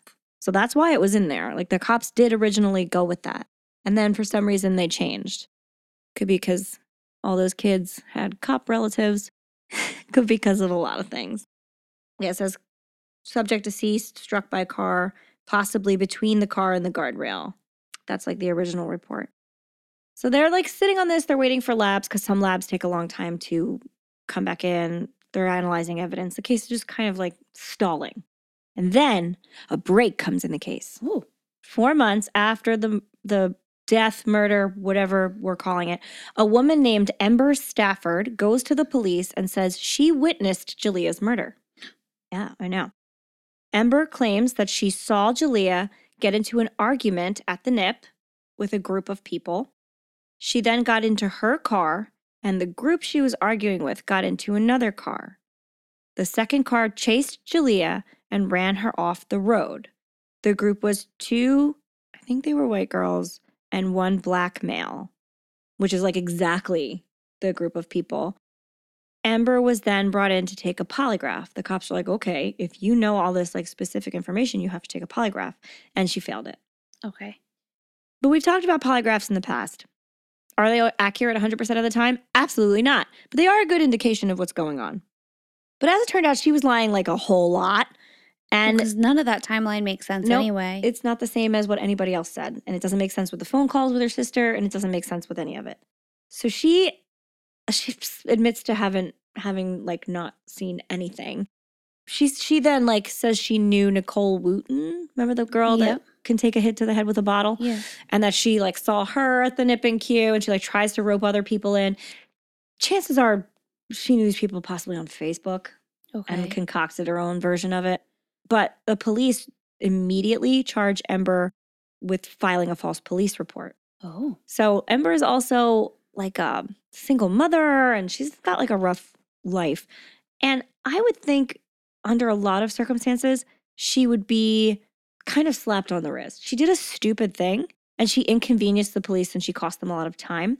This is like a first offense, but they threw the book at her and she was sentenced to a full six months in jail.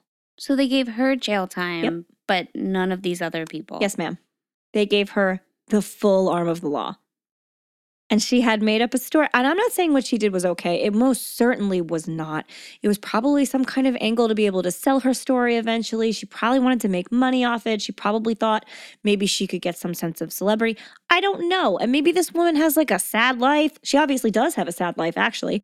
And like there was even her her lawyer even lobbied to be give to give her um before they sentenced her to give her her sentence um like where she would be under house arrest 5 days a week and then in the weekends she would go to jail because she was the sole provider for her household and like her kids had nothing else. And the judge was still like, "No, fuck that girl. 6 months in jail the whole time." Maybe they just had to nip that kind of um nip that in the bud, like so nobody else came with fal- false Maybe claims. it just seems so severe. It seem, yeah, it's very severe. I I think it was also like, "Don't fuck with this case and the police in this town or we will put you in jail." Yeah. because they were cops, kids. Yeah. I don't know. And then I could be wrong. Oh, Listen, oh, yeah, that's these are true just- because they were because she was basically pushing the narrative. yeah, that she was saying that those three kids would have just straight up murdered Julia. Yeah. Okay. And they were extremely intolerant of that. Oh gosh, this case is so hard. It's tough. And also, like, you There's have so to be intolerant of false accusations of murder. That's awful. yes. I totally get that. Anybody, they should do that. It just to me seems very severe. like what they should have done. What what I think would have normally happened is them scare her Yeah. into thinking that that's what was going to happen to her, but then be like, okay, you could be like on house arrest. Or like, here's a few weeks of jail time Yeah. and a hefty fine, or you have to go to counseling, or you have to like, no, it was straight up go to jail for six months, which also ruins your life. It does, yeah. You can't get hired. She probably lost her kids. That's a lot. And she Mhm. she did something wrong. I, I'm not gonna discredit that, but like, holy shit, that was a lot. hmm After that, um, they started getting reports back on the car. So we're going to talk about the car a little bit here. And this is so complicated. Evidence that someone else had been in the car with her, supposedly, they would have been able to glean this from the car's I don't know how else to refer to this. It's like a black box, like an airplane has, Mhm. where it records everything the sensors record in your car. Right. So it records when the airbags are off and on by the weighted sensors in the seats. You know when somebody is in the car, what seats they're in. It's supposed to know how fast you're going. It's supposed to know when your airbags deploy. It's supposed to know all of those things. So they analyze this black box and they say that the sensor for the passenger seat was never on. Like the airbag was sensor was never triggered. Just the the driver's side and only the side impact on the driver's side, not the front impact airbag was deployed. Now, that seems wrong, but it isn't. Apparently, the first airbag that deploys in a crash is your side impact airbag because most of the time somebody's coming in from the side. But also, the Carfax report on Julia's car said that in 2010, I think it was might have been a previous owner because a Carfax is like everybody. The car was in an accident where it collided with a deer and the airbags did not deploy. Okay. So that led Kim to believe that there was an issue with the airbag sensors, which there Mhm. could have been. And you looked up the airbag sensors on the Kia. I did. So in 2006 to 2008, Kia Optimas and 2007 to 2008 Kia Rondos were recalled for a faulty clock spring assembly in the driver's frontal airbag Okay. that could that could cause the airbag not to inflate and it crash. But that was on the driver's frontal side. And her her her front airbag did not deploy. Like there was Right. that didn't happen. Mhm. So And there was a grand total of 145,755 models that were affected by the recall. okay. I mean, but it could have affected both, especially with the other driver. So Yeah. you never know. She could have had like a weird defunct car for both of them. hmm and Um, also because like you said, the car had like a previous collision that affected Mhm. the sensors, and and admittedly, if they said it affected the front end of the car, mhm. they just, I mean, they didn't really go into it that much. Yeah, I will say I have been in two big car accidents with my with one of my cars, and there Mm-hmm. wasn't anything wrong with the airbags, but they didn't deploy. But I had a I had a crash that would have been probably similar to like hitting a deer, Mm-hmm. and they didn't deploy. So I think you just sometimes you have to because sometimes you could just tap a car, and if you hit it in the right spot, they just go off. I was in one major car accident, and the airbags did go off, and I was burnt to shit by them. yeah. It- the airbags are like packed in with a shotgun shell, so you get. I got. I had burns all over my chest from Oh, the yeah. airbag. And The airbag I'm- injury was the worst thing I had. Yeah. And I'm so short that I was terrified the one time that like had Being that your face? deployed. Yeah. I would have it would have been broken. Yeah, I was fucked up from the airbag going off. I Mhm. had like whiplash issues. I had burns all over me. I had like burns from the seatbelt. It was know. car accidents are awful. There are a couple other interesting things with the car. First of all, when the car was taken in, the police took it to like whatever lot they put it in, and they didn't cover it. Oh, They just like left it open okay. to the point where Kim bought a car cover and went and put it on the car Hmm. to not like tamper with the crime scene. She was like, "This is a this is a crime scene. There's like my daughter's brains are on this car. You need to protect it against the elements." Mm-hmm. So that was a little bit suspicious to Kim. Also, they we did a lot of like DNA swab tests on the car, and they did find because Kim really truly believes that somebody else was in that car, Mm-hmm. and I don't blame her. There's a lot of evidence that there could have been, but they did find a second DNA profile on the car's shifter. Okay. So somebody else's hand had touched it. But here's the super fucked up part. On the lab report, it says on the bottom that they recommend that anyone who could have been in that car be DNA tested. They DNA tested no one. I think that's the most wild. Isn't that crazy? They didn't swab a single person. It's a cheek swab. It takes nothing. They tested absolutely nobody. And they had that information. You can read these documents, they're all on the Justice for Julia page. So obviously, you're going to see that and go like, "Well, who was that? Who was in that car? Who touched the gear shift?" Mhm. Like that could give us information. Nope. They did nothing with it at all. There's other curious things too, like Julia's body showed airbag residue on like the side of her head, like in her hair and stuff. So, like I said, it's like packed in with a shotgun shell. So you will have like Mhm. gunpowdery type residue or whatever on you. And they found that, but they didn't find a single piece of glass. And she apparently went through a window. I know that's what I found strange. The passenger side window is apparently what she went through and is totally broken, not a glass fragment in her hair. Nuts. Also, That window was tested, and not a single fiber of Julia's clothing or a single strand of her hair was left on the window. The window she was thrown through. Didn't snag even a fiber of her clothing or one of her hairs. Is it definite that she was thrown through the window, or is that a speculation that that's how she got out of it? That's a speculation. So it could have also been that somebody broke the window and pulled her out, or that, or that they just broke the window and opened the door and took her out. didn't even the door didn't even open. All the doors were locked when they found the car. That's true. Yeah. She could have been out of the car and been killed out out of the car, and then the window was broken subsequently in another way. Okay. Right, because there's there's none of her DNA on that broken window anywhere. Also, the blood on the guardrail is not on the outside of the guardrail. It's not on the side that faces the road. It's on the side that faces like the other direction. Oh, so if there's like a support beam that, and then like guardrail and then you know what I mean, like there's like a little Mhm. post and then rail and then a little post on the post, it's on the side not facing the road. Hmm. So her she would have had to like bent over backwards and her head hit it Mhm. it's all like very weird and awkward. So that's most of the evidence. If I sat here and gave you every single bit of evidence, we'd have like a 15 part. and you wouldn't feel any better. You wouldn't. You wouldn't feel a single bit better whatsoever. So I'm going to give you the theory that the cops cooked, that they Mhm. developed after reviewing all this evidence. They think that Jalea had a fight with Kristen. I think we can all agree that that happened. It's Yes. in every report. And called Tabby. After the call, she Jalea got her keys back. As soon as Kristen and the others left, she put the keys in the ignition and drove away. Called Tabby asking her to pick her up somewhere a little bit closer to home. Julia was extremely drunk and then called a third time simply because she was upset. Like you make a lot of phone calls when you're drunk. People drunk dial. There's a reason that's a phrase. You have to say things. And after she got off the phone, they think that she dropped something, possibly the, her phone. And then, because remember, the dome light was on. And then she turned on the dome light and went to look for the thing she Mhm. dropped, taking one hand off the wheel and her eyes off the road Mm-hmm. and bent over. In doing this, she, the car veered into like the other lane and hit the guardrail. At this point, her side airbag would have deployed because we say that's like the first airbag to go off. Mm-hmm. And the force of the airbag threw Jalea through the passenger window. And if she was already kind of bent over, Yeah, so she it they would say, have like. or would it have gone over her head if she's bent over?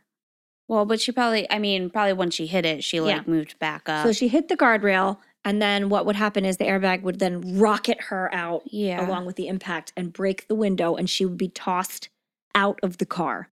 And it is confirmed with the sensors in the car that Julia was not wearing a seatbelt. Okay. She was thrown through the car window, and then her head ricocheted briefly between the car and the guardrail. So it like bounced, which I don't know how it got on that outside part of the guardrail. Wouldn't it be on the inside? I don't. Know. Why know. would it be on the other side from where the car impact was? I don't know. Isn't that weird? yeah. So anyway, they say that it hit twice between the car and the guardrail, and the second impact is what killed her. Okay. And we're gonna be thankful for that because it means that when she was tossed into the road, she was already dead. okay. We don't want her to have been alive when So she then got how tossed did into she the get tossed into the road? This is what kills me. They say after she ricocheted off the guardrail, she was tossed over the roof of her car. That's a lot. Hit the roof, then hit the trunk, then hit the road. Then, once she got into the road, a car hit her and drug her into the passing lane, and then she was hit by trucks. okay. But the other thing that kills me is as she bounced off the guardrail, remember, she hit the guardrail twice Uh-huh. and then is dragged and pulled over top of the car. As that is happening, the guardrail catches her clothes somehow and just neatly, Neatly. drags them off and lays them out. that. Yeah. then, as I said, she bounces off the still coasting car, hits the roof and the trunk, and lands in the middle of the road. The car then coasts because the keys are still in the ignition and it's on, so it's going to move a little bit. Coasts and it's like a downhill type thing. Mm-hmm. uh, about three quarters of a mile until it, it makes c- enough contact with the guardrail that it is forced to stop. Authorities, after they come up with this theory, then deem her case a single drunk driving incident and they close her case. I just don't think that's enough answers. Right. I don't know. This, it, the thing that gets me is the clothing. Impact specialists have gone on to say that this is entirely possible and that clothing often behaves very strangely in accidents. It can be pulled off, it is left in ways that you would not expect it to be left. Impact does weird things to people. But really, I personally, I, I just don't buy it. I've seen the pictures of this clothes. It does, it really looks as though a human placed it there. And the stacking, bra then shirt then jacket. Yeah, I mean, I The bra wasn't inside the shirt. It was there and then the shirt was there and then the right because so it wasn't like it was slipped off her. Yeah. I don't know. I know, isn't that crazy, I don't right? know, Holly. I don't know either. I think that someone, whether it was someone who murdered Julia or just an onlooker who discovered her and then didn't want to admit their involvement, perhaps saw the scene and was like, oh no, and like started picking things up and then was like, I can't be involved in this, and then left. Right, or even was just like I can't tamper with the scene, and then just didn't mention that they did something. Exactly. They're like, oh, I shouldn't have done that. Yeah. but but I feel like that was done by human hands. And you know mm-hmm. what? Of course I could be wrong. I'm not an expert. It's just what my brain tends to go mm-hmm. to. Now, on to what her family thinks. They think that what happened was Kristen drove Julia's car away that night, which makes total sense because if she didn't want her to drive drunk and took the keys, then they and they had a huge argument, like yeah, it makes sense that your friend would be driving you home. She'd be like, "No, just get in the car. I will drive you." or I Mhm. will drive you to the gas station. That's fine. You can leave your car there. Toby will be there, and somebody will get me and come home. Just don't, just don't drive. They think that while the two of them were in the car together, they had a huge argument, maybe about that boy. There's also theories from her family that this was planned, that Kristen got in the car with the intention of killing her. Either way, they say that while they're driving down the highway, they think the car was going like 70 miles an hour, but conveniently, the car's black box did not report that Okay. the speed wasn't there, which makes Hmm. no sense. But she was driving at highway speeds.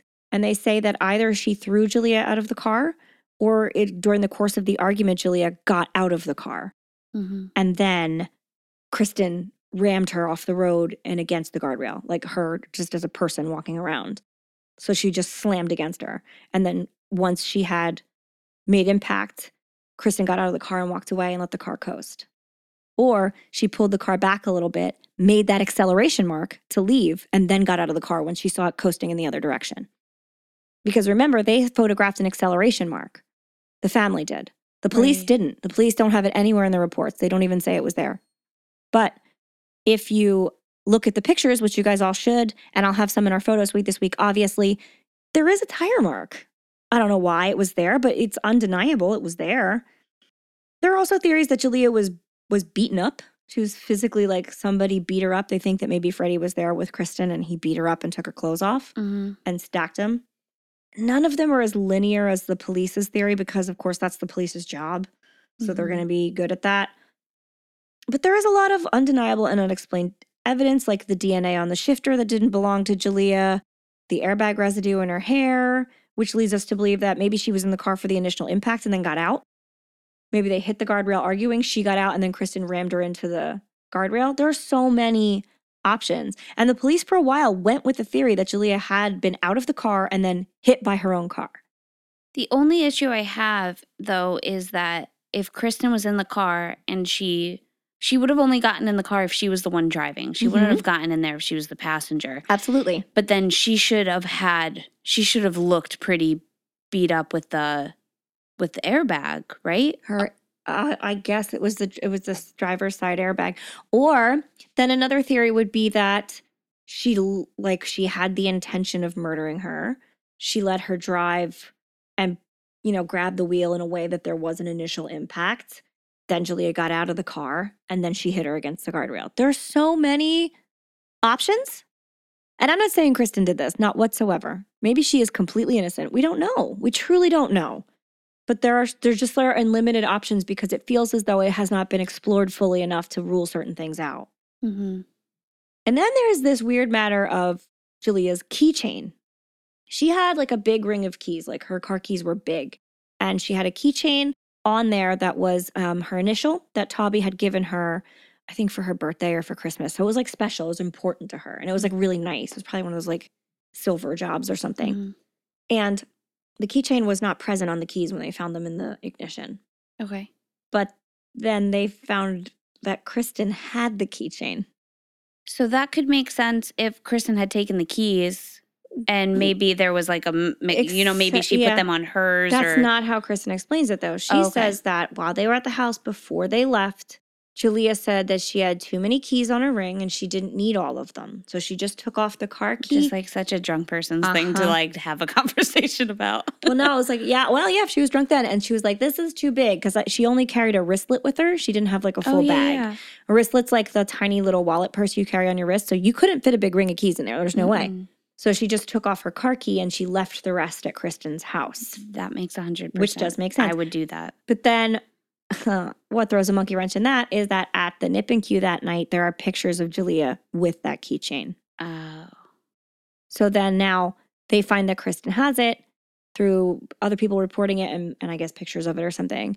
And Kim Davis is like, We want that keychain back. It was very special to our daughter. Why do you still have it?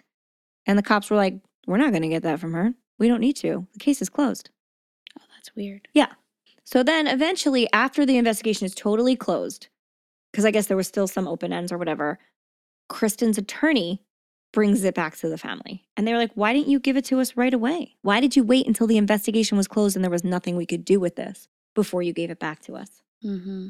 And what were the events that led to you having it? Because there are holes in your argument. And it was never explained. I'm frustrated. I'm so frustrated. There are a lot of, like I said, there are so many rumors. There are all the statements that Nicole Wooten made. Her statements are wild. There's, I don't, I don't know. Kim believes that Nicole was involved in the conspiracy to kill her daughter. She believes there was a conspiracy between her, Kristen Bechtold, and Freddie Scott, where they were angry with Julia. They there was some sort of jealousy issue, and they wanted her dead. And so they conspired this event to kill her and make it look like a drunk driving accident. It's, it's just everything is so hard to judge.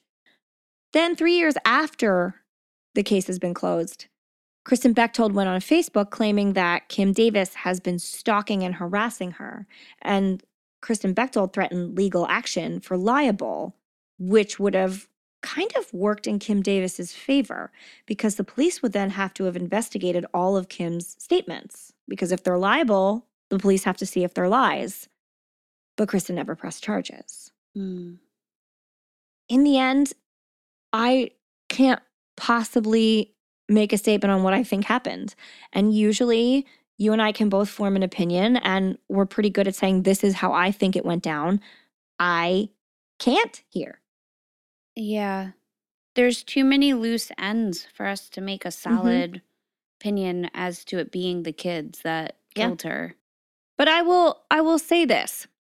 I understand what Kim Davis is doing. Yeah. I would be furious too. I would want the truth more than anything in the world. I would I would be questioning every single thing that came out. I would be doing what she's doing. I I get it. There are answers she doesn't have that she deserves. And I mean, like I said, are these kids guilty? I don't know. Mm-hmm. But are there probably more pieces to the story than they've admitted? Also, probably. Mm-hmm. This Wild case case. is so much. oh. I know. This was like a brain stretcher to research. Yeah.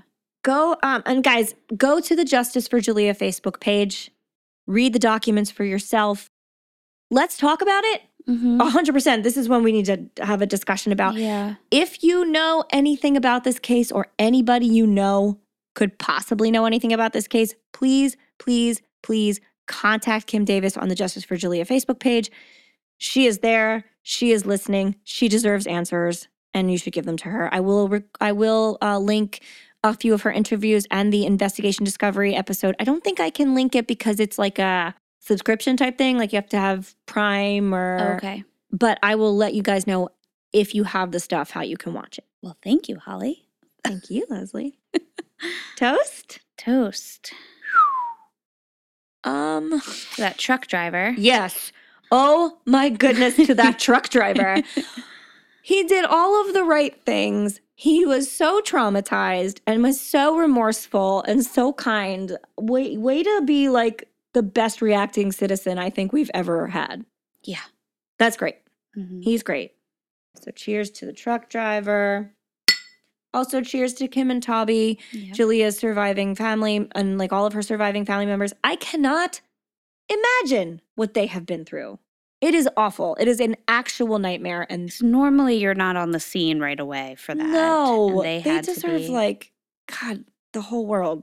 Someone make it so they win the lottery. Not that they'll ever bring their child back, but they deserve something for everything they've been through. So cheers to them. Cheers.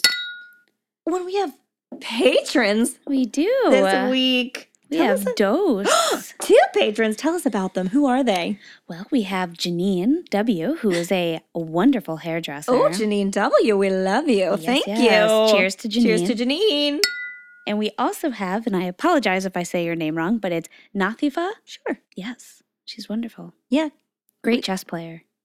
Yeah. Yeah. Yeah. Just making Yeah. that right up. Yeah. Well, we love you. We hope you are enjoying our podcast. Please tell us how to pronounce your name if we did it incorrectly. We do not like to do that to our people. No, not at all. We're big on It's pronunciation. Beautiful name. It is a beautiful name. A T H I F A. Beautiful. Yeah. Yeah, give us a little little like phonetics or a little little audio clip and let us know. We'll say it we'll say it right next time if we didn't say it right this Yeah. time. we love you and thank you for your support. Thank you for being a fiend. Yes. And if we thought the worst would never happen and that home was always just a phone call away, we, would be dead.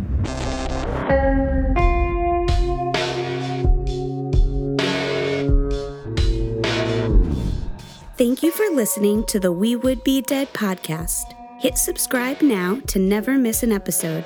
Rate and review our show on iTunes. Follow us on Facebook, Instagram, and Twitter at Would Be Dead Pod. And join our Facebook group to discuss the podcast and more.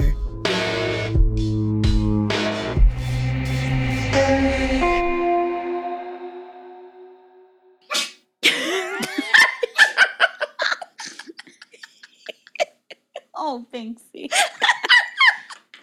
God bless you, Binks. This isn't going to pick up the cat sneezes though, right?